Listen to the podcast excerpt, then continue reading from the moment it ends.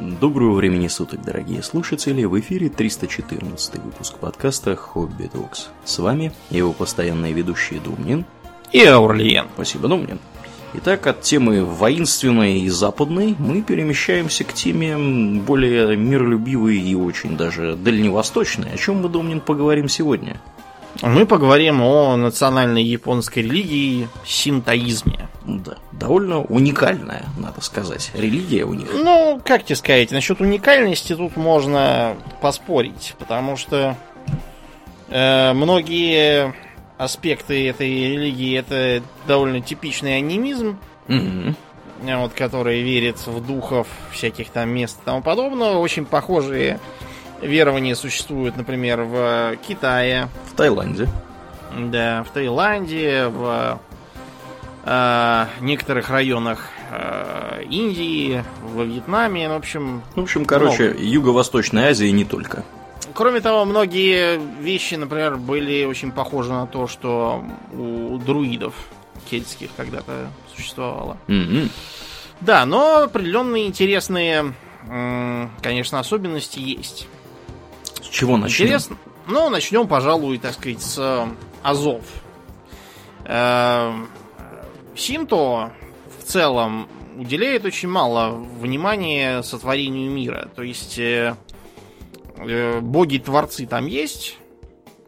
Считается, что первыми творцами были брат и сестра Идзанаги но Микото и Идзанами но Микото.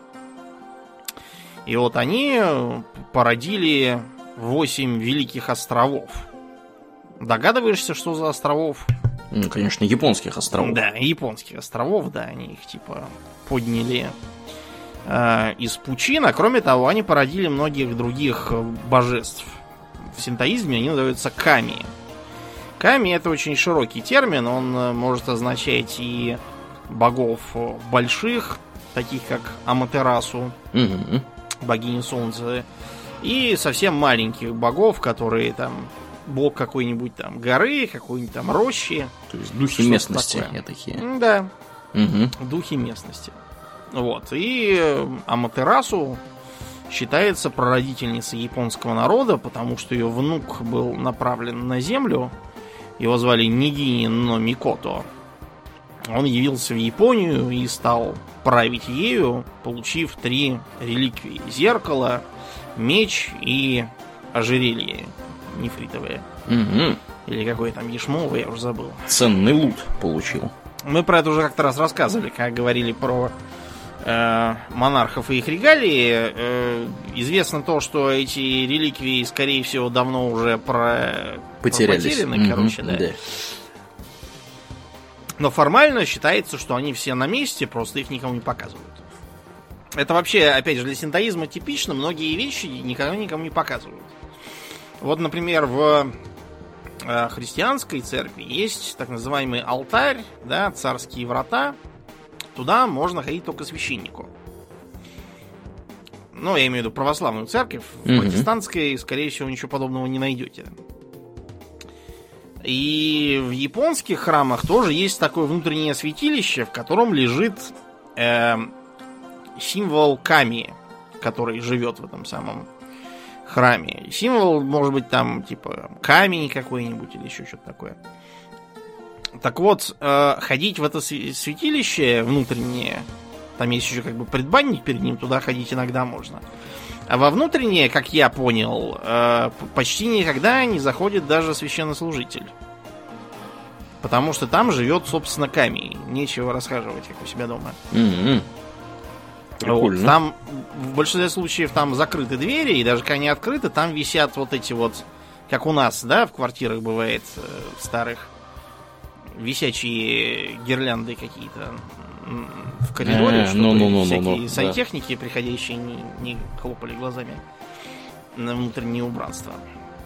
Ну вот, а про Аматерасу известный миф о том, что она получила небо, а ее брат э, Сусано полностью Сусано но Микото, что означает что-то вроде какой-то богатырь из Суса. Я не знаю, что такое Суса местное. Чудо-богатырь. Мгм. Да, этот чудо-богатырь вел себя не очень хорошо. Вот. Несмотря на то, что они с сестрой породили всяких других э, Ками, вот, он стал буйствовать и, в частности, уничтожал оросительные сооружения, вот, э, убивал животных, и поэтому Аматерасу от него убежала и спряталась в пещере. Чтобы ее оттуда выманить, остальные боги пришли и, значит, повесили перед ее пещерой зеркало. Вот почему, собственно, зеркала в синтоизме такие важные. И поставили э, пустой деревянный чан вверх дном. И на этом чане стала танцевать э, богиня танцев, песен, театра и вообще веселухи всякой э, Ама Ноудзуме. Вот. И Ама Ноудзуме, как написано в, в мифе, в ходе танцев продемонстрировала грудь э, и промежность тоже заодно. Засветила. Да, и началось такое веселье, что Аматерасу пришлось выглянуть из пещеры. Вот, и ей, э, сказав, что они нашли еще более великую богиню, чем она, показали зеркало. Она в него посмотрелась, вот, и, и узнала, что, типа, это ей такой комплимент, что в зеркале-то она отражается. И она вышла а ее буйного брательника выгнали в итоге. В общем, Аматерасу считается как бы прародительницей императорской фамилии, собственно, и в опосредованной форме всего японского народа. Вот. А после войны императора Хирохито заставили отказаться от э, того, что он является потомком богов – вот, и что он типа бог. Но э, специалисты, которые изучали этот документ, который выпущен был э, императором, отмечали, что там используются очень хитрые формулировки. Вот. Э, и из них можно трактовать по-разному. Что он там сказал, является ли он потомком Матарасу или не является, поди, поди разбери. Неплохо они придумали, да. А, да, еще интересно совпадение, то, что мы с тобой в Дискорде у нас, там нам кто-то прислал банку пива с надписью «Ебису». Да. С неприличной надписью на русском. Нет, надпись как раз приличная. Это Эбису. Это такой бог рыболовства. Помнишь, там нарисован такой мужичок в колпаке? Да, да, да. С удочкой и рыбиной под мышкой. Вот это как раз он и есть. Да, это вот и есть Эбису. Это бог, во-первых, рыбалки, во-вторых, это бог э, счастья, и в-третьих, это бог детей маленьких совсем. Вот, он веселый и добрый. Э, типичное изображение Эбису можно встретить э, либо там, где ловят рыбу, либо в, в ресторанах, где подают рыбу фугу. Догадайтесь, почему? Потому что, поев да, рыбы фугу, без помощи бису иногда не обойтись. Да уж. Если ее не очень хорошо приготовили. Но, э, понимаете, все вот эта вот э, мифология, да, записанная, она записана в двух основных источниках, но они не являются священными писаниями. То есть это именно как бы собрание мифов, которое было уже в историческую эпоху написано. Одно на очень архаичном японском, а другое на китайском. Правда, и то, и другое китайскими иероглифами. Вот, главное в синтоизме не это. Главное это такое вот э, ощущение всемирной гармонии, где везде есть ками, все там стихийные явления, типа ветра там или дождя, это ками, солнце ками, лес ками, ручей ками, Э, камни под ногами Ками, море тоже Ками, и люди, они, в принципе, тоже когда-нибудь, наверное, будут Ками. Потому что все там помирают, перерождаются. Неизвестно, в кого ты переродишься. Может быть, станешь э, камнем, там, или, может быть, станешь, там, не знаю, морской волной. Такой вот э, пронизывающий всю всю сущность мироздания э, духовный мир является центром синтоизма. При этом синтоизм, как бы можно условно поделить его, синтологи разделяют на несколько типов. Во-первых, это народный и домашний синтоизм. Угу. То есть это такая вот народная религия вместе со всякими там мифами, поверьями, а, домашними обрядами. То есть в домах часто есть небольшой синтоистский алтарчик, выглядит как полочка. Есть так называемый э, сектантский синтоизм. Э, напоминаю, что в Азии слово секта не означает то, что мы привыкли в это слово вкладывать в России, допустим. То есть, если я говорю, что меня привлекает философия секты Чань, это не значит, что я хожу по домам и говорю «Здравствуйте». Не, не хотите ли поговорить да. о Будде? Да, секта это просто как бы школа, у которой есть какое-то отличающееся от мейнстрима учение. С какой-то отдельной философией. Вот, поэтому это был совершенно официальным термином. Вот. Э, официально до Второй мировой считалось, что в Японии есть 13 сект. И они находились под отдельным контролем во времена японского милитаризма. Вот. А кроме того, был э, храмовый и э, дворцовый синтоизм. То есть это э, тот, та вера и ритуалы, которые проводились в храмах, э, я имею в виду крупные храмы, а во-вторых, в императорском дворце. Поскольку император э, совершал всевозможные ритуалы и был чем-то вроде первосвященника синтоистского. Вот. И, например, всякие мероприятия из жизни императорской фамилии, типа там свадеб и тому подобного, они тоже проводятся по синтоистски. И правящий император проводит там всякие э, обряды нужные. Это, видимо, отражение старинного положения вещей, когда клановые и племенные старшины э, участвовали в обрядах, когда еще не было как бы сложившегося священства. Да, э, давайте поговорим про храмы, собственно, как все это выглядит. Изначально, видимо, э, богослужения проводились приблизительно так, как э, вот у друидов, судя по современным теориям. Да, потому что То про есть... друидов мы тоже достоверно не знаем. Как да, бы ввиду отсутствия письменных источников, мы про это как-то раз говорили, как-нибудь, возможно, вернемся к теме. То есть изначально, видимо, предполагалось, что это просто э, роща там или ручей, то есть место, где, собственно, живет этот самый Ками местный, которому поклоняются. Но постепенно для Ками стали строить э, соответствующие жилища. Когда вот мы говорим, что христианская церковь это дом Божий, э, это имеется в виду скорее так, как бы философский, да, говорится, символические, поскольку Христос говорил, что где двое или трое соберутся во имя мое, там и я буду промеж вами. А для японцев э, синтоистский храм это действительно жилище местного ками, куда они его приглашают жить из как бы из природных знака... условий.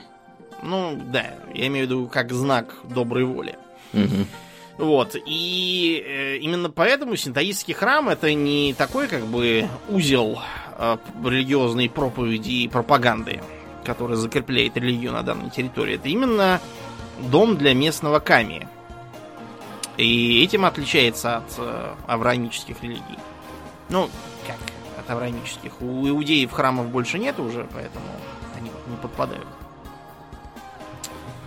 Да, и в храме обязательно находится священный символ, так называемое э, митамасиро. Это воплощение духа. И выглядит оно по-разному, я уже сказал, как камень, или как вещь какая-нибудь, или еще как что-то такое. И он находится в глубине в таком тайничке. Если не знать, его так просто не найдешь. Считается, что пока этот символ не вынесли из храма, он будет стоять вот. И как бы если этот символ убрать, то храм становится сразу не храмом, а совершенно как бы бесполезным каким-то строением.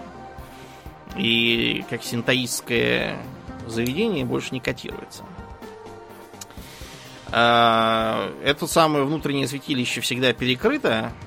Двери раскрывают только по особым праздникам, а часто еще в крупных храмах складывают такие... Не складывают, извините, а ставят специальные статуи типа стражей, там, лучников обычно, или львов там каких-нибудь, или что-то такого, чтобы их оборонять. А, но давайте, так сказать, попробуем с, с внешней стороны зайти. Я думаю, самым Э, известным символом синтоизма являются врата Тарии. Да, они даже в виде эмоджи, по-моему, есть. Ну да. В современном есть. Юникоде. Угу. Тарии есть практически у всех храмов, кроме совсем крошечных, которые скорее на часовенку похожи. Вот, эти ворота как бы символизируют врата между мирами, между э, материальным и между миром Ками. Э, нечто подобное встречается и на азиатском континенте, то есть сравните это, например, с э, манерой китайцев ставить красные ворота при входе в свои кварталы. Да. Э, сказать, что именно значит термин Тарии сейчас точно уже не удается. Есть единственная гипотеза, которая восходит к иероглифу Тори, то есть птица, и предполагается, что эти врата как бы насест для птиц. Но не исключено, что это просто совпадение, никакого отношения к птицам оно не имеет. Вот, изначально Тарии были просто ворота как ворота и ставились вообще повсюду в Японии, не обязательно перед храмами. Но с течением времени они превратились именно в храмовый э, кладбищенский атрибут, атрибут гробницы императора в том числе. Вот, эти э, ворота можно видеть в самых разных местах. Например, можно увидеть э, тари, поднимающиеся из воды, просто потому что там святилище. Приморское, прибрежное.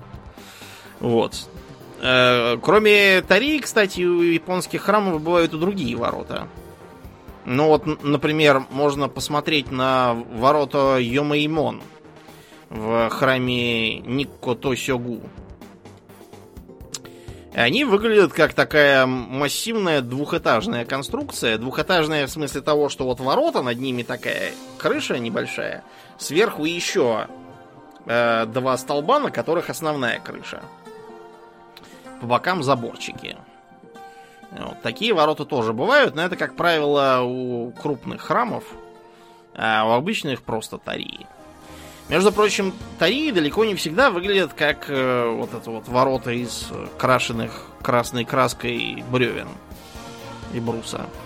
Никто не мешает их сделать из камня, например. В некоторых местах их делают сразу из железобетона. Угу. Да. У нас на Сахалине, например, можно найти такие железобетонные. Откуда они там взялись? Ну, типа, пред, я думаю, может быть, остались со старых времен. До войны это Южный Сахалин был у них. Угу. Это в войну мы их вышибли. Ну, скорее всего, так и есть, да. Я думаю, что так, да. Ну вот, а внутри храма, к которому ведет дорожка, причем дорожка это обычно она изогнутая, там должен быть угол. И только в том случае, если нет никакой возможности, эту дорожку делают прямой. Вот, дорожка ведет э, к входу в основное святилище. Она обычно либо покрыта галькой, либо просто земляная, грунтовая дорожка. Она, по идее, должна наводить посетителя на чистый молитвенный лад. Иногда всю территорию храма засыпают гравием там, или щебнем мелким, чтобы типа чувствовать гармонию с природой и так далее. Это особенно любят делать в храмах, которые э, оказались в центре оживленного города, чтобы скомпенсировать это. Просто, понимаете, в чем дело? Поначалу э, синтоистские храмы ставили исключительно в тех местах, в которых живут ками. А это, как правило, места далекие и глухие. Сейчас можно действительно найти в Японии некоторые безлюдные места, в которых эти самые храмы так запрятаны, что без проводника их и не найдешь, даже с картой а вот, и там большую часть времени никого нет. Но многие оказались в течение времени в центре какого-нибудь там Токио или Осаки там, или еще чего. Вот, и поэтому они таким образом компенсируют отсутствие деревьев, На территории, кстати, обязательно должны быть хотя бы одно дерево. Это считается важным. Еще на территории могут иногда жить всякие животные. Типичный пример вот это э, встречаются, например, петухи в храмах, посвященных Аматерасу. Там живут святые куры. Ничего себе. Да, дело, видимо, в том, что петух поет на рассвете, и поэтому как бы посвящен. Предвещает, так сказать. Да, в крупнейшем храме Аматерасу живут помимо кур еще и несколько жеребцов, типа императорских. Такова традиция. Угу. В других храмах обходятся не настоящими животными, а просто их статуями красивыми. А, когда мы попадаем внутрь, там мы увидим две интересных, э, как это, палки, что ли, или посоха. Первый из них это Гахей. Выглядит оно как э, посох, который прицеплены под углом примерно 45 градусов, э, смотрящие вниз бумажные полоски такие, белые обычно. Выглядит похоже на символическое изображение елочки. Вот, и предполагается, что с помощью этого жезла, называемого Гахей, посетителей будут э, освещать, очищать и так далее. Очищению уже сложит и вторая э, вторая реликвия, так называемая Харай Гуси. Это жезл очищения. Выглядит как сложенный зонтик или как э, еще одна игрушечная елочка. То есть это такая как бы палка вертикально стоит, и к ней такой вот таким вот э, как бы кони, формируя конус такой на манер елочки, приклеенные узкие длинные полоски бумаги белой. Вот, ее берут и помахивают вокруг человека, который нуждается в очищении. Видимо, это действительно должно было когда-то символизировать типа древо, потому что иногда вместо э, жезла используется настоящая ветка э, с, дерева сакака. Я не знаю, что такое сакака, не посмотрел, поэтому, если вам интересно, погуглите, как оно выглядит. Не знаю. Вот, еще в храмах висит обязательно семенава. Это веревка, Веревка делается из рисовой соломы, то есть абы какая веревка не годится. Она висит обычно горизонтально, может висеть под воротами, может висеть в самом храме, их может быть несколько. Вот, и к ней подвешиваются на манер э, гирлянд э, бумажки и тряпочки. Такие, тоже такими полосками длинными.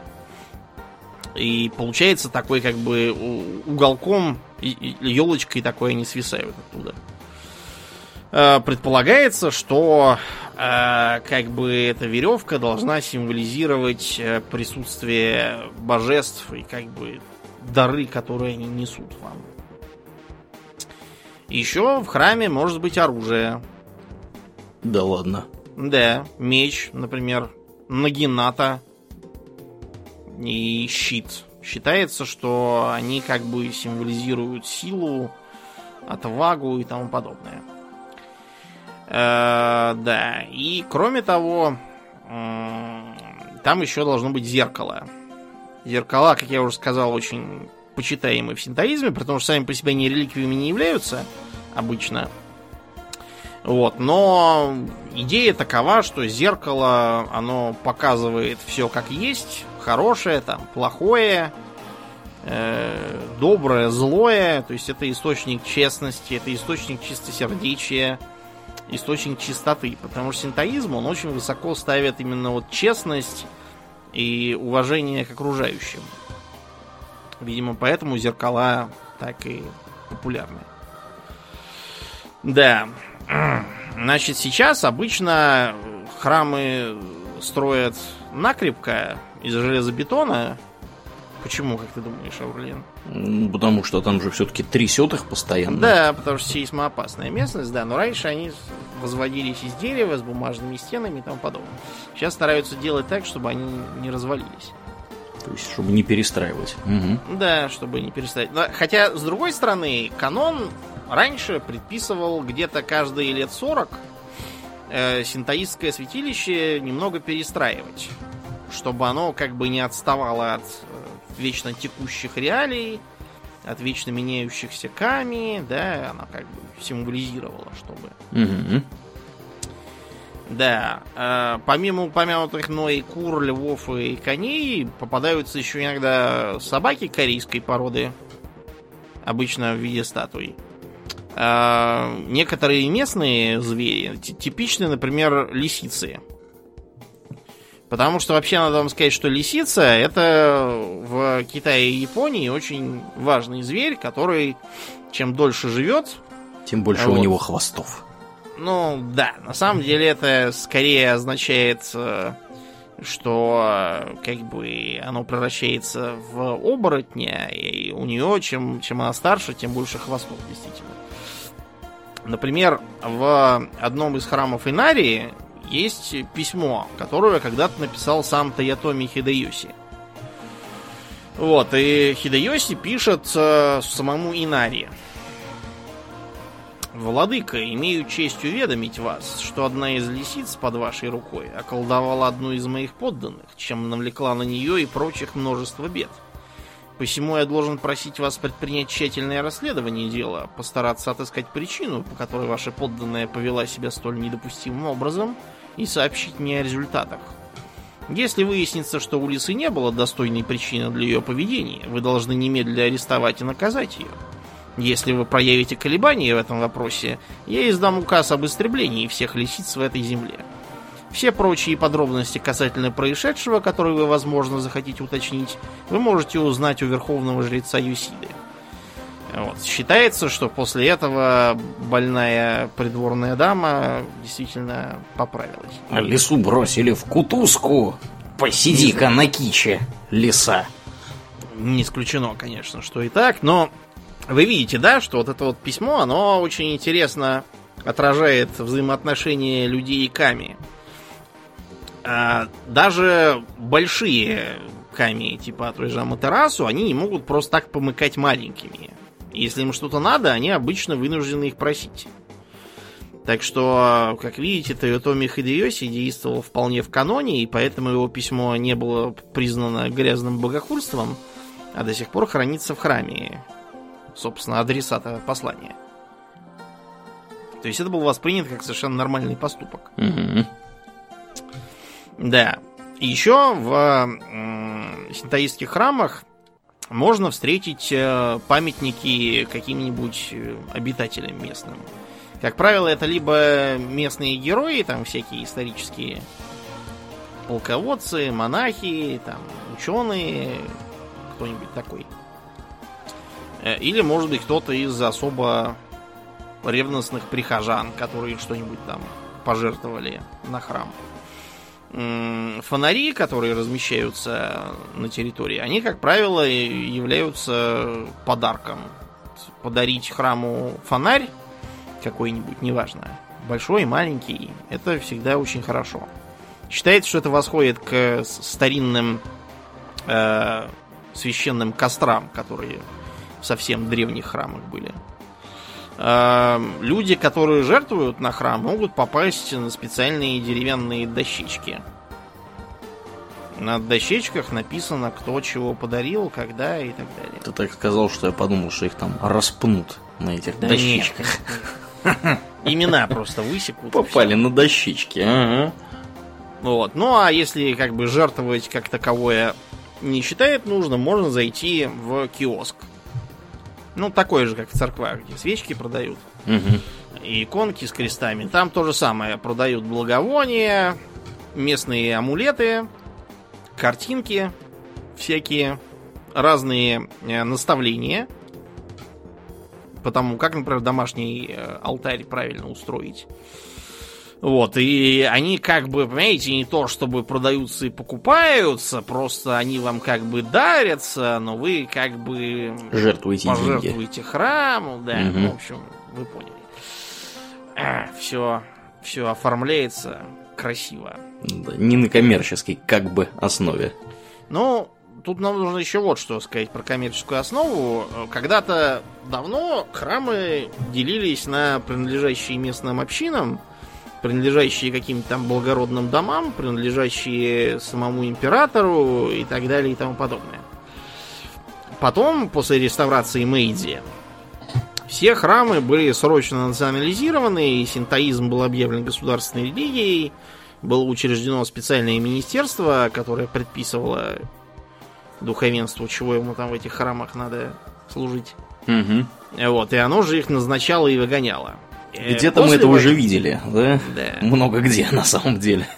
Так сказать, praise the emperor. Да, типа того. Ну и в разных европейских и не только странах тоже там у нас любили всякие. Ах, вы меня не разводите? Тогда я... И... Ну, пошли вон, теперь Да. у нас будет своя Да. церковь Да, да. с чипсами и рыбой. Мгм. Да, в общем, после войны, наоборот, это министерство разогнали, и все храмы были законодательно поставлены в абсолютно негосударственную плоскость. То есть они все вообще не должны иметь никакого отношения к японскому правительству.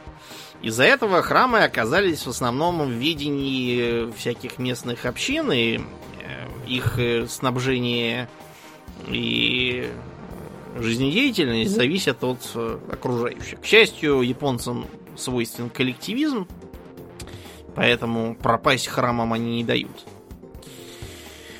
А, Изначально считается, что в синтоистских святилищах орудовали такие специфические шаманки.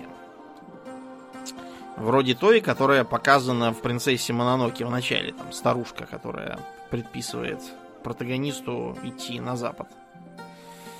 Вот. И постепенно их начали вытеснять э, старейшины, местные патриархи, а потом выделились некоторые э, семейства, которые были особо привержены богослужениям, и получилось наследственное духовенство. Это наследственное духовенство просуществовало как раз до революции Мэйдзи, когда его запретили, а всех стали назначать циркулярными наставлениями. Где-то к 600 году, э, как считается, э, сложились четыре священские касты.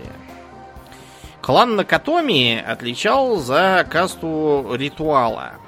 Они, собственно, проводили церемонии, читали молитвы и все такое.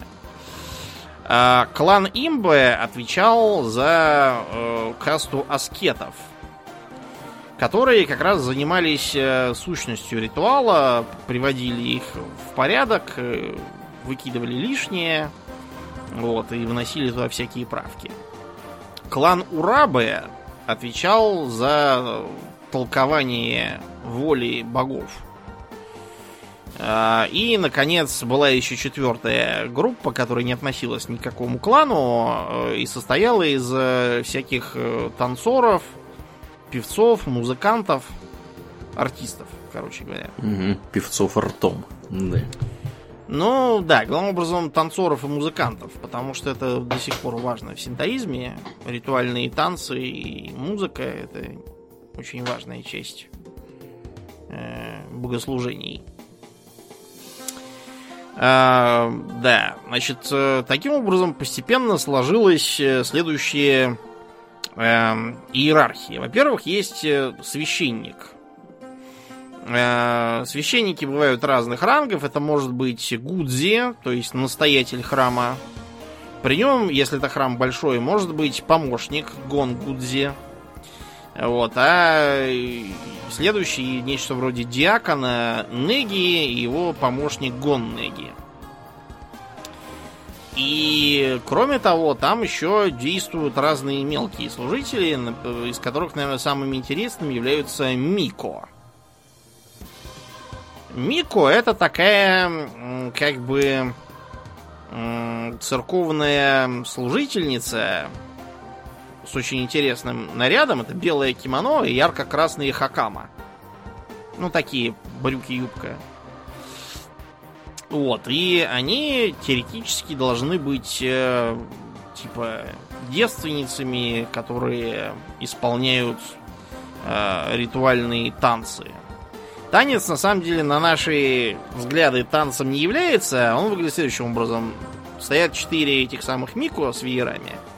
Играется музыка, Мико синхронно вращаются, синхронно взмахивают веерами, периодически меняются местами. Вот, э, ходят мелкими шажками взад-вперед. Э, так что это скорее такой не танец, а нечто вроде, не знаю даже как сказать, пантомимы, скорее что-то что вроде этого. Символизируют. Символическое представление. Да, сейчас среди Мико настоящих девственниц, конечно, не так много, но они все незамужние. Такая как бы уступка современным реалиям. Замужняя женщина быть Мико не может после того, как она выходит замуж, ее кто-то замещает. Э, это может быть э, дочь или племянница священника. Это может быть просто молодая местная жительница. Это может быть э, студентка, которая на время всяких фестивалей нанимается туда, чтобы немножко заработать денежек. Или просто хочет сохранять традиции. Э, те, кто любит аниме, они, наверное, на Мико насмотрелись «Будь здоров». Помнишь, когда Сейлор Мун был. Mm-hmm. Что-то да. припоминаю, лет 30 назад или сколько, да. 20 ну, с копейками. 25 mm-hmm. где-то лет назад, да. да, это дело было. Вот, и там была такая Сейлор Марс. Брунетка, пулеющая огнем. Так. Сейлор Марс как раз была Мико. Да? Угу. Да. Интересно. В свободное, так сказать, время. Да, ну и в разных других аниме можно всяких Мико насмотреться вдоволь. Это очень популярный персонаж как и аниме, так и японского фольклора. Вот, между прочим, вот эти вот самые мечи и алибарды, да, нагинатые, это как раз для Мико и предназначается. Mm-hmm. Чтобы в случае чего там какие-нибудь бандюганы набегут, или ронины, или еще кто, она их могла... Порубить их в капусту. Да, Нагината их всех под зад погнать оттуда. Неплохо. Да. Угу. Ну, вот, да. Э, ну и могут быть разные другие еще. Вот музыканты всякие тоже разные танцоры помощники и тому подобное. Им совершенно не обязательно иметь священнический сан. Вот они могут просто мирянами. Э, сан, кстати, добывается следующим образом. От священника требуется знать ритуал, потому что это он там распоряжается. В службах принимают живейшее активное участие сами прихожане, поэтому им нужен как бы ведущий кто-то. Да, так что сейчас делает следующим образом. Они, э, желающие стать священниками, либо идут э, в специальный богословский университет, или в несколько других учебных заведений попроще, на манер духовной академии, либо, как вариант, они идут к, к совершенно конкретным священникам, которые в свободное время занимаются обучением молодых. И вот после того, как они отучатся, они получают какую-то квалификацию. Я не, не понял точно, какие именно из них на что влияют. Их четыре, по-моему. Вот, и после того, как он квалификацию получает, он утверждается ассоциацией синтоистских храмов. Она сейчас заменила вот это вот министерство распущенное. И становится священниками. Священник далеко не всегда э, служит в каком-то конкретном храме. Очень может быть, например, что под его э, руководством будут сразу там 5 или 10 мелких храмов, и он там будет служить время от времени. Например, вот в 60-м году считается, что в стране было около 20 тысяч священников, а храмов больше 80 тысяч. Так что вы сами можете прикинуть, то есть получается по 4 э, храма на брата. И это при том, что во многих больших храмах работает сразу много священников. Э, например, в знаменитом храме Исукуни работает сразу 25. Это тот храм, в который, типа, павшие в войнах посвященные. Как только японский премьер-министр туда идет поклониться, сразу по всей Азии начинается вой. Э, все начинают крыть этого премьера и говорить, что там одни военные преступники лежат и вы нам еще за Нанкин ответите. Так что да. А, вот. А, при этом священник не удаляется от общества, да, он женится обычно. Живет он либо просто в доме, либо может жить на территории храма, если территория большая и позволяет держать там отдельный домик для него. Во время богослужения священник одет в специфический наряд, который отсылает нас к еще к эпохе Хэйян, когда, собственно, весь этот ритуал и сложился. Эпоха Хэйян, если что, это та, которая была до э, революции самураев, которая лишила императора последних остатков власти. Да, а вот до этого был период Хэйян, в котором первую скрипку играла придворная аристократия и вот жречество в том числе. Те, кто хочет про это больше узнать, могут почитать, например, Гензи Моногитари и вообще разные другие писания той поры. Написаны они обычно женщинами, и для современного человека они воспринимаются странно. В смысле? Например, ну, типичный персонаж хаянской женской прозы постоянно совершает изнасилование. И, и это типа так и надо. Неплохо. Вы так говорите, как будто это что-то плохое. Да. Так что сейчас это воспринимается, конечно, уже очень странно, но, короче говоря, прикиды сложились как раз тогда, и поэтому синтаистский священник выглядит не похоже на то, как э, вы, скорее всего, привыкли представлять клюквенного священника. То есть он наряжен скорее как нечто такое китайское или корейское. Э, специфическая шапочка высокая, завязанная под подбородком, например. Вот. Э, некоторые виды кафтанов и плащей с длинными рукавами такие. Обувь специфическая, которую он надевает. Правда, под обувью всегда будут белые носки таби. Э, эти самые. Мико тоже ходят в таби, а поверх них надевают сандалики, когда на улице это и, и, из тех ребят, которые надевают сандали на носки. Да. да. Вот, угу. Кстати, действительно, почему японцам можно наносить носки под сандалиями? А мужикам нельзя. Да. Что бардак. Угу. Ну так вот, значит, э, соответственно, священник так одет только, когда он, собственно, служит, а когда он на улицу пошел, то он одет обычно в такую же одежду, как мы с вами. Примерно. Mm-hmm. Увидеть, э, чтобы синтаистский священник бежал в парадном облачении куда-то, это значит, что что-то стряслось. И у него не было времени переодеться. А, еще одна причина, по которой они одеваются цивильно, в том, что многие священники, э, скорее всего, не являются, так сказать, full-time священниками парт-тайм священниками являются. Да, ну просто потому, что как бы многие святилища, в которых они служат, не требуют ежедневного служения. Просто потому, что туда никто не ходит каждый день, нечего там зря баклуши бить. Вот, и поэтому они могут работать, например, в школе учителем, могут работать э, частным преподавателем, например, каллиграфии или музыки, могут работать э, там музыкантами на пианинах на каких-нибудь наяривать. Могут работать просто э, клерком в какой-нибудь компании, бухгалтером, допустим. Или э, на государственной службе находиться и служить в каком-нибудь там бюро записи актов гражданского состояния или что-нибудь таком. Так что, как бы, ничего ничего особенного в роли священника там у них нет. То есть это скорее такое ведущее мероприятие. Э, несколько роднитых с протестантскими пасторами, которые де-факто не являются священниками и духовенством, а просто как бы законоучителя. Ну или вот, например, раввины, да? Раввин это же не жрец. Ну да.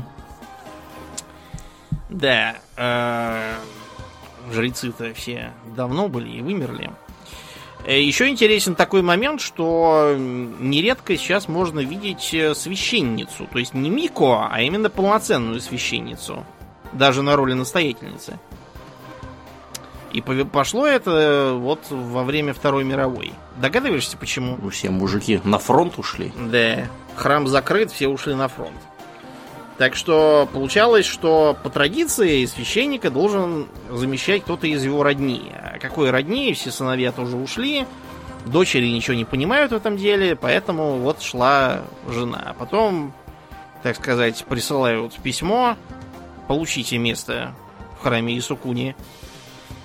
И получалось, да, что храм остался на женщину. И поэтому как-то к этому привыкли сейчас, да, Феминизм. Разрешено. Феминистки ликуют. ну Японские. да, в Японии, прям скажем, феминисткам ликовать особо не с чего, но вот конкретно это, да, Ну это да. плюс. Начнем уже хотя бы с той истории про изнасилование в этой ре- литературе. Ну ладно, литература была еще хоть давно, а то, что сейчас в метро висят надписи «Наутикан», вот это, по-моему, безобразие. Что это означает? Это значит, что нельзя хватать женщин за задницу.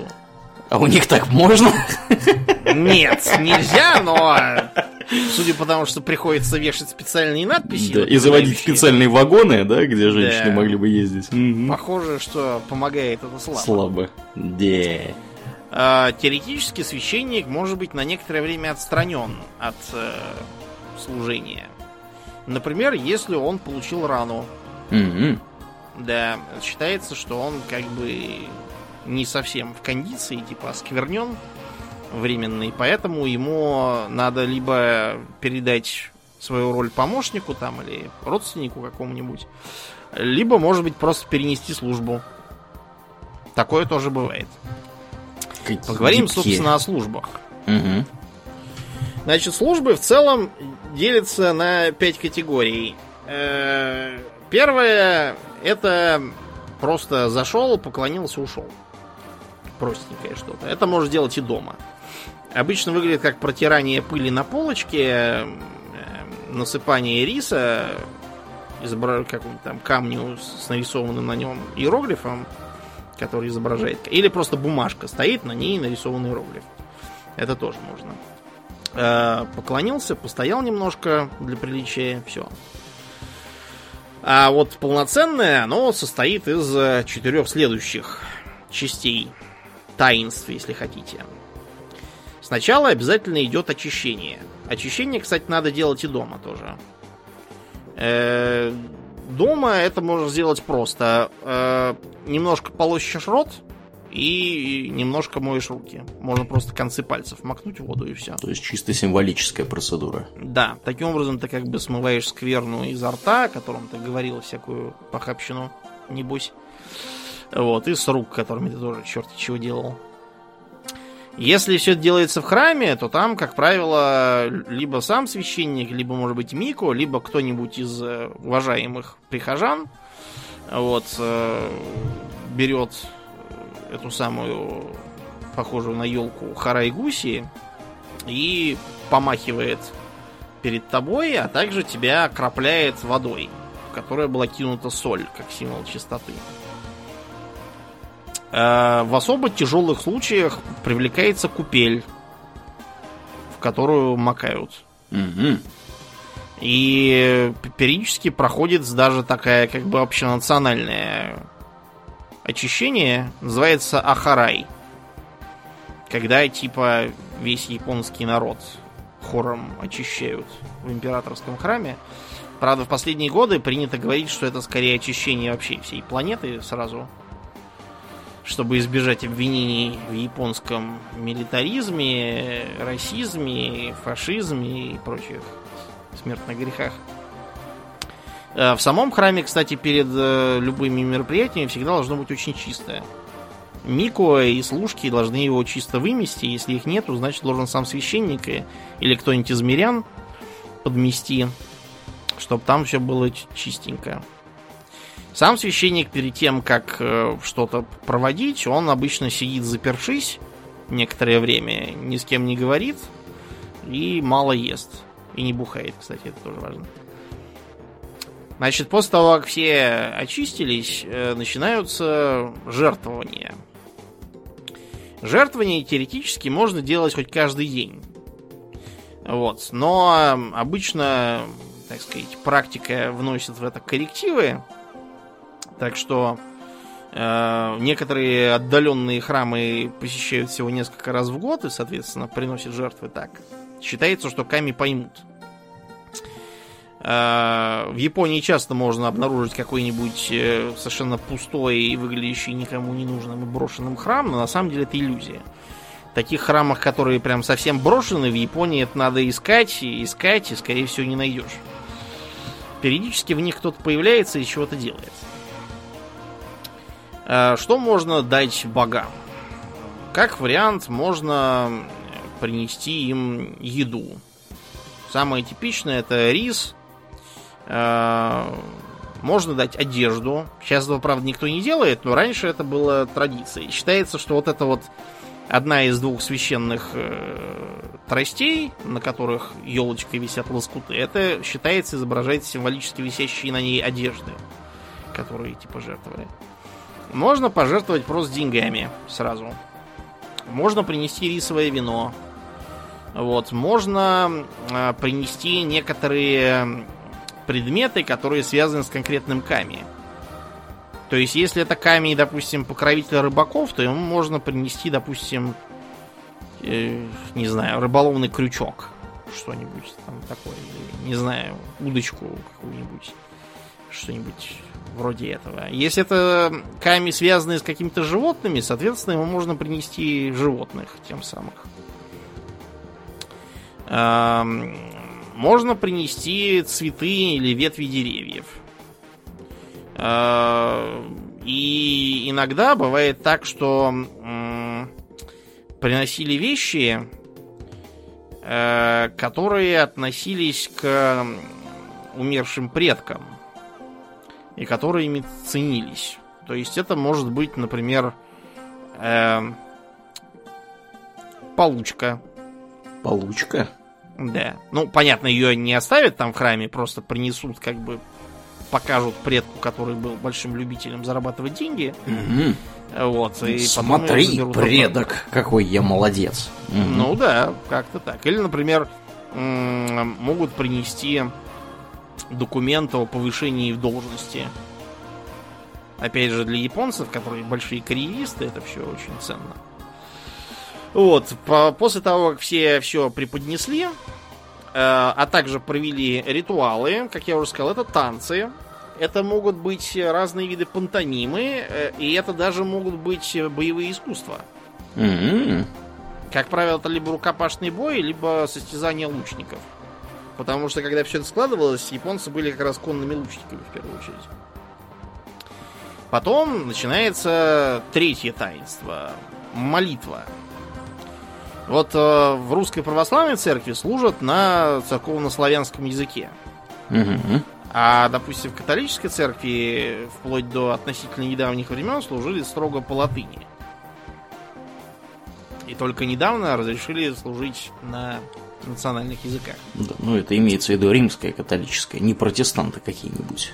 Да, да, да, да, да. У протестантов как раз первое, первое, за что их все кляли, за то, что они стали переводить Библию на понятный язык. Угу. И поэтому стали читать и говорить, подождите-ка, да. тут ничего не написано ни про какого римского папу. Да. Что это? Что это вы тут нам утверждали ранее? Угу. Да, вот. А в Японии богослужебным языком является старый японский, который сейчас уже непонятен современному человеку.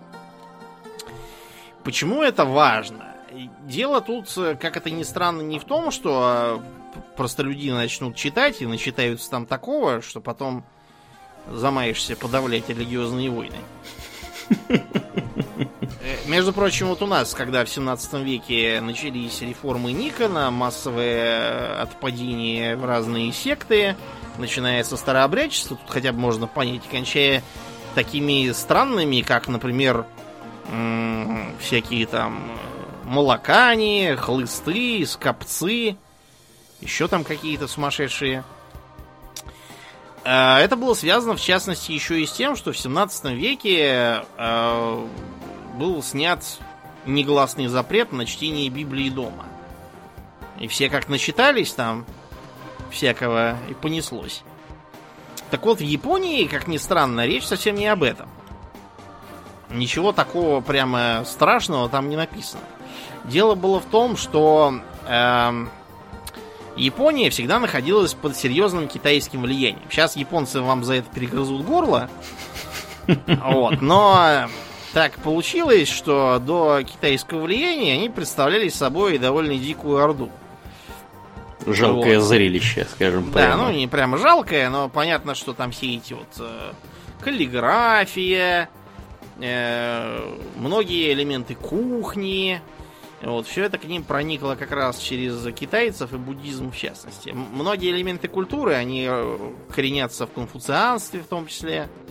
Так вот, как раз э, для того, чтобы в исконную японскую религию не проникала всякая китайщина, и было постановлено говорить на очень архаичном японском, вот, и не допускать туда китаизмов.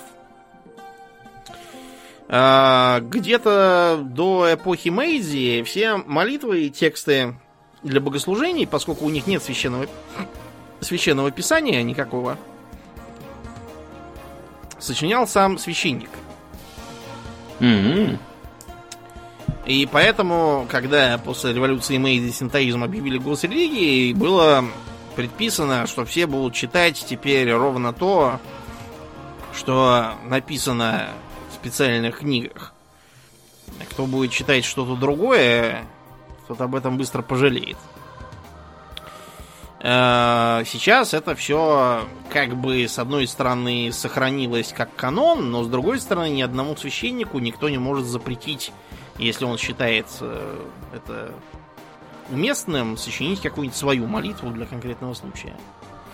Обычно речь идет о том, что сперва, значит, поют хвалу богам, потом говорится о том, что сегодня мы занимаемся тем, что справляем такой-то там праздник в честь таких-то событий, которые были тогда-то, и в которых принимали участие те-то. Вот. Ну а потом обычно говорится, что э, мы хотели бы получить от Ками здоровья и хорошего настроения, или еще там чего-то. Богослужение вел священник Таяма Таканава какой-нибудь. Всем спасибо. Молитва окончена. Потом, значит, начинается трапеза. Трапеза я не случайно употребил именно это старинное слово, потому что это скорее такой символический обед. То есть предполагается, что присутствующие вкушают пищу вместе с ками. Вкушают они в основном то, что, собственно, притащили из еды с собой. И ками типа тоже с ними сидят и едят. Э, Кроме того, от э, храмовых щедрот обычно наливается маленькая рюмочка саке. Или еще какого-нибудь местного бухла, смотря что есть. То есть выпивают. Маленькую такую, да, рюмочку а обычно. Это разливают, опять же, Мико. Если Мико нет, то сам настоятель. А, но по большим праздникам, по большим праздникам, все идут в публичную часть храма, и там начинается уже пьянка не слабая. Японцы вообще на уровне довольно трезвой Азии здорово бухают. Жрут, соответственно, там тоже, в Трихаре. Ну как, в Трихаре, в смысле, по японским меркам, и вся еда какая-то такая, что ее много не съешь, и все какие-то такие порции тоже.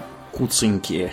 Да, куцы. То есть это по японским меркам считается много, а по европейским-то скорее так, тоже для вида. Мгм. Но японцы не возражают. Интересно, что вот обычаи, когда все пригубляют немножко вина и съедают немного риса символически, он подозрительно похож на один христианский обычай. Да.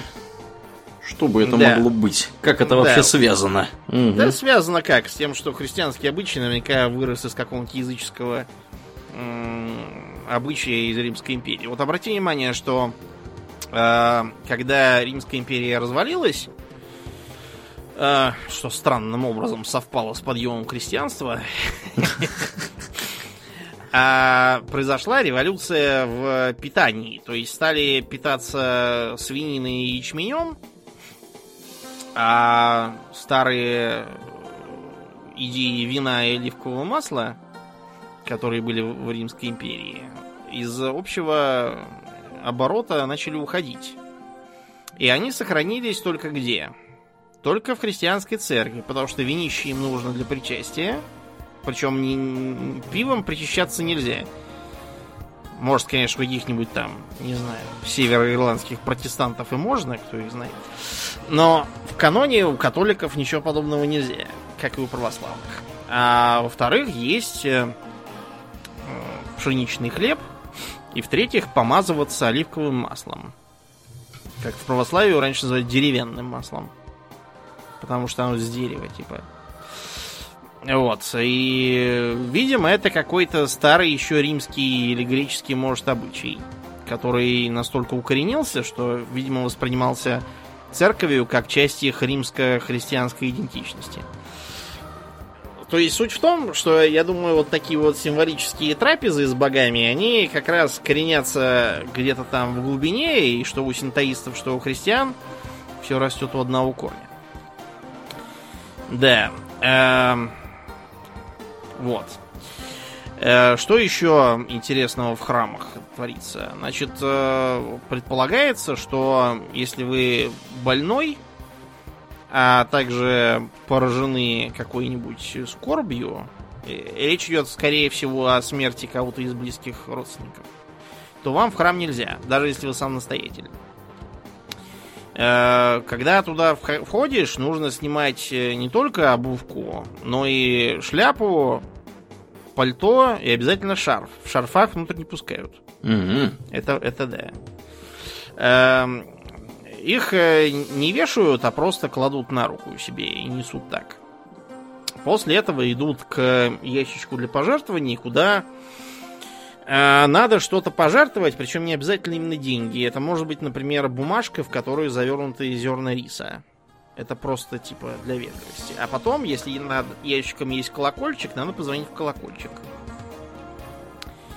А, считается, что это то ли разгоняет злых духов, то ли наоборот привлекает хороших духов, то ли может быть просто типа, как когда ходишь в магазин, там звонит колокольчик над дверью типа отмечаешь свое присутствие э, у Бога, то ли еще что. И он готов к обслуживанию сразу. Ну, да, вроде того. Судя по всему. Угу. Еще интересно, что там есть другой ящик, который тоже надо дать денег, и тогда тебе из него э, дадут табличку. Ты эту табличку сдаешь в будку, в будке тебе выдают бумажку, на которой написано предсказание. Предсказание обычно записано как э, все будет классно, не боись, или там держись, все хреново. Значит, если написано хорошее, значит, нужно этот листочек повесить в сложенном виде на дерево на территории храма или хотя бы на прутик э, в живой изгороди у храма. А если наоборот написано, что все плохо, то значит надо отнести к фигурам львов там или лучников, или кто у них там стоит, короче, сторожей, борцов со злом. И положить его к ним, чтобы они, типа, за тебя заступились. Такой вот э, интересный подход.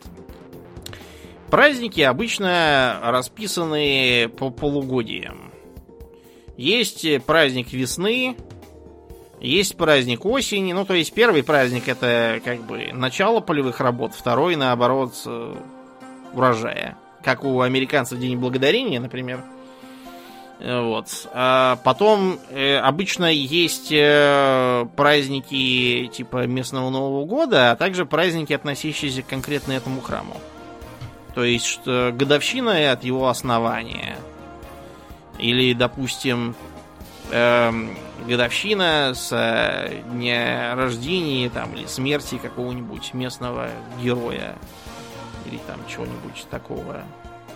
Это все знает местный, местная, так сказать, э, община. Они за этим следят.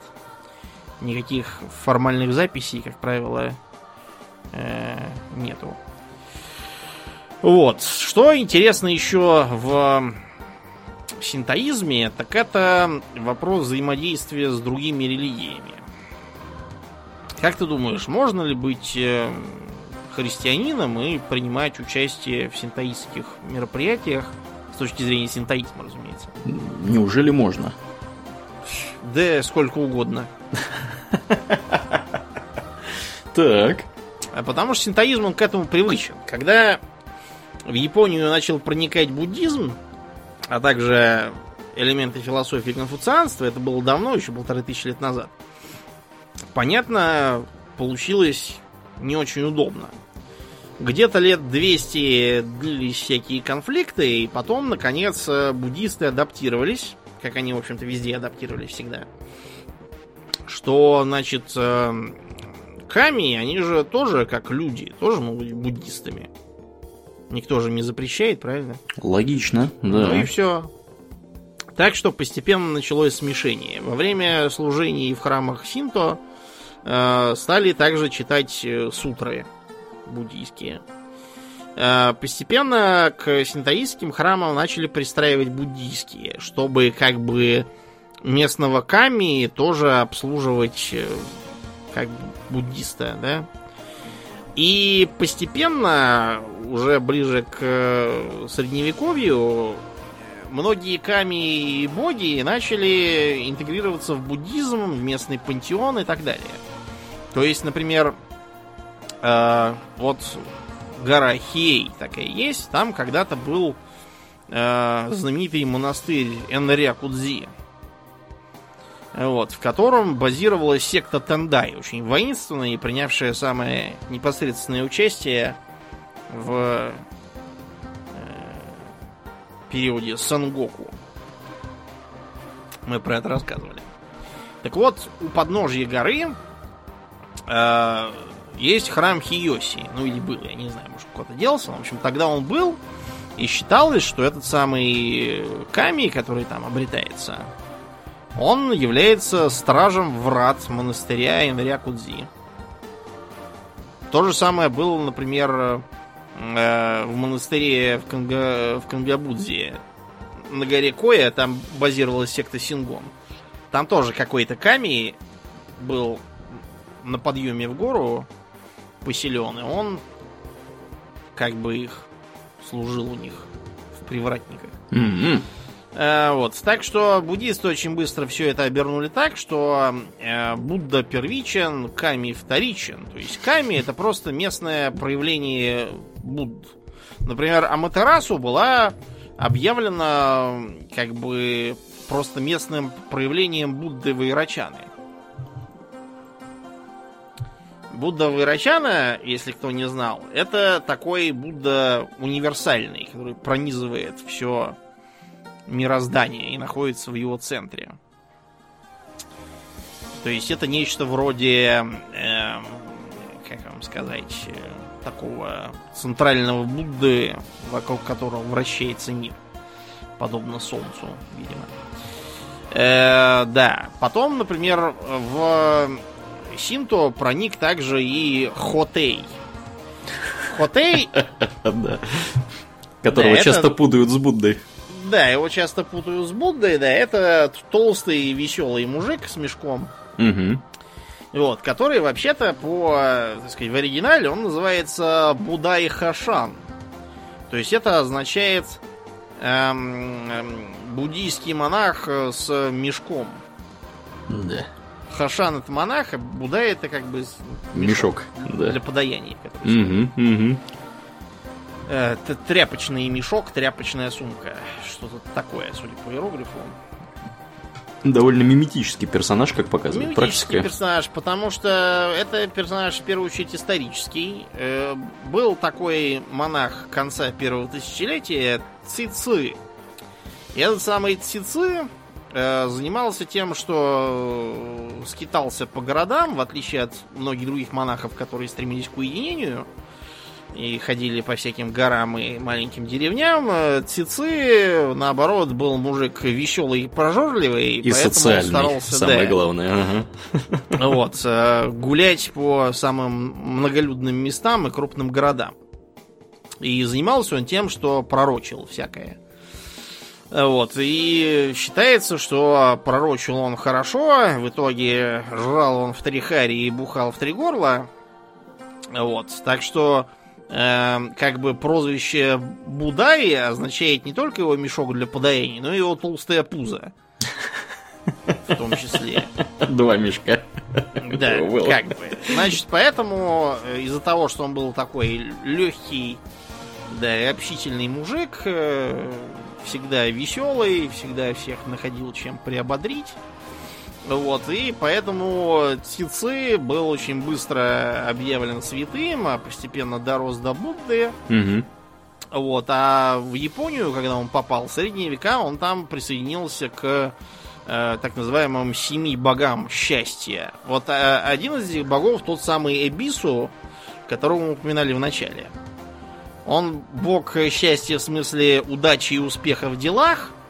Вот, а Хотей, как по-японски перевели этот самый мешок, Угу. это как бы бог такого жизнерадостного безделья, сытости и хорошего настроения.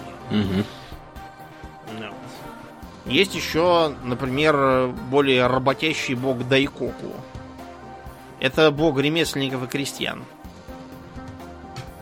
Тоже китайского происхождения. Ну, в общем, вы поняли, да? Очень много позаимствовано из Китая. Хотя есть, конечно, и безусловно такие хами, которые совершенно точно не имеют отношения к э, иностранным заимствованиям. Например, такой важный ками, как Хатиман. Хатиман. Хатиман это бог войны. Мгм. Самобытный причем, бог войны. Причем, да, это самобытный бог войны. Э, несмотря на то, что его позднее рисовали уже в буддийской традиции, то есть восседающим на листе лотоса и делающим характерные буддийские мудры, в смысле жесты такие. Вот. Тем не менее, это бог происхождения чисто японского. И интересно также то, что эм, одной из его ипостасей считается исторический император Адзин. Он же также известен как Хамуда. Он был очень популярный император из 4 века, по-моему, нашей эры. Занимался тем, что нагибал корейцев, а также привлек в страну большое количество китайских и корейских специалистов. Вот. Многие из них э, прославились под японскими именами и довольно много привнесли в э, японскую культуру и все такое. Короче говоря, где-то уже к 15 веку буддизм, он э, своими, так сказать, корнями опутал синтоизм и с ним практически смешался. Даже некоторые специалисты считают, что правомочно говорить о синтобуддизме Мгм. к тому моменту, да. Но, правда, не все было так гладко. Бывало и бывали и школы мысли, которые, наоборот, говорили, что Ками первичен, а Будда вторичен. Какая неслыханная ересь. Да, а как бы автор высказывания Канемото Йосида, создатель так называемого синтоизма Мгм. сам- самобытного, так сказать. Э, вот. Короче говоря, синтоизм пребывал в таком вот э, сопряженном состоянии э, вплоть до революции Мэйдзи. Каковая объявила, что буддизм это тлетворное влияние Китая. Э, Из синтоистских храмов стали выкидывать буддийские элементы. Э, Все, правда, не выкинули, потому что многие и так укоренили, что стало непонятно, это буддийский символ или это синтоистский символ.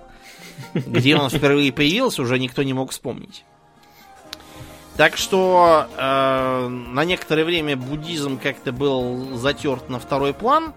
Многие храмы были объявлены исконно синтоистскими, а буддийство оттуда погнали. Вот. Но э, поскольку после Второй мировой пришлось с государственным синтоизмом завязывать и э, прекращать проповедь расовой ненависти и японского превосходства. Вот, сейчас синтоизм находится в таком э, положении, как бы, когда он э, э, ничего не имеет против двоеверия. То есть то, что прихожанин э, храма какого-нибудь там камень и горы является, наверное, буддистом, ничего сложного. Христианином, ради бога, кем хотите, будьте. С точки зрения синтоизма это все совершенно нормально, просто что синтоизм не про это.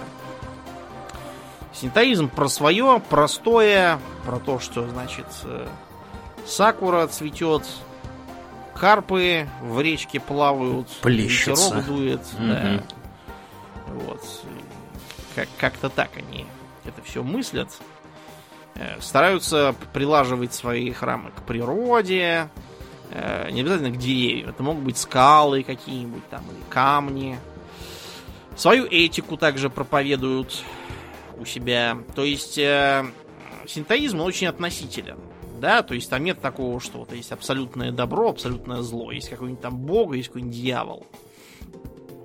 Э, считается, что все вопросы истины и лжи, они очень относительные. В таких условиях добро то, в других все. Во многих условиях э, творить чистое добро вообще невозможно.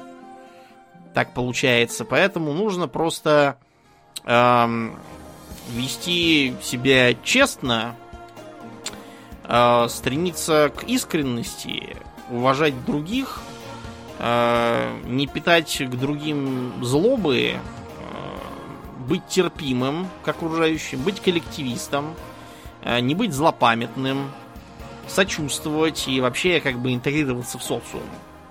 Люди, которые пытаются нарушать устоявшийся порядок и не хотят жить в мире с соседями, вот это плохо. Это скверно. Э, если, не знаю, там фабрика загрязняет окружающую среду, это тоже плохо. Вот. Если, допустим, человек эгоистичен и ставит себя превыше всех, это тоже плохо. Вот. И еще один интересный момент это отношение к похоронам. А что с ним? Ну, надо сказать следующее. Э, синтоизм, он гораздо больше внимания уделяет обрядам при рождении. Mm-hmm. Э, есть такое мнение, что в современной Японии как бы крестины, свадьбы и похороны проводят по трем разным обрядам. Крестины по-синтоистски, потому что такая вот религия именно, что там всеобщее возрождение, перерождение и так далее. Да, угадаю, э, свадьбы по-христианскому. Да, потому что христианство такая религия молодежная, там все что-то про секс. Вот. Того нельзя, сего нельзя. Молодежная, говорит, религия. Да. Так. Новая же, в общем-то, да. религия. А хоронят во многом по-буддийски. А это как? Ну, потому что буддизм это религия такая мирная, в общем, спокойная. Мы все умрем, все плохо. Это нормально. Все плохо. Освобождение от страданий, по крайней мере. Так что давай, мы тебя не забудем. Да. Так что на похоронах, даже в синтаистских заведениях, часто звучат буддийские сутры. Вот, и как бы кладбища для синтаистских храмов, они не то чтобы совсем не характерны, они бывают. Но это, как правило, либо э, те, кто погиб на войне из прихожан этой самой храмовой общины, либо какие-то особо выдающиеся местные деятели, которые сами чуть ли не камни становятся. То есть, э, понимаете, синтаистский храм, он не про смерть, он про всеобщую жизнь, скорее. Более того, во времена революции Мэйди даже были специальные законы, которые запрещали синто проводить похороны. Потому что, не знаю почему, видимо, мрак наводят, а нам нужны оптимистичные подданные. Не знаю почему. Да, так что буддисты с удовольствием всех сожгут или похоронят самостоятельно. С удовольствием. Да.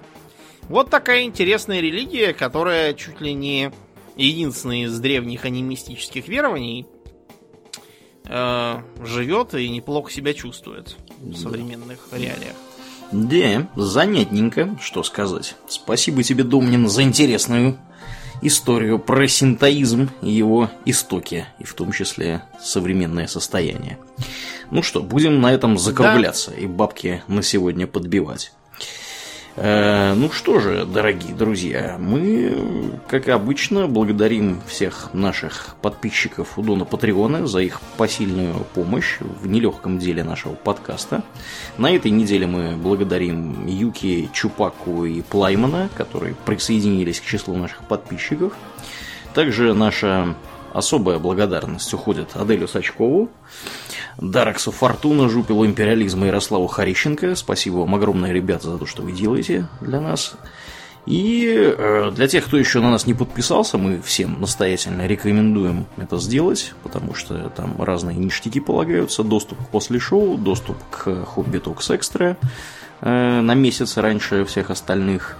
И доступ в Discord, разумеется, и разные другие интересные ништяки.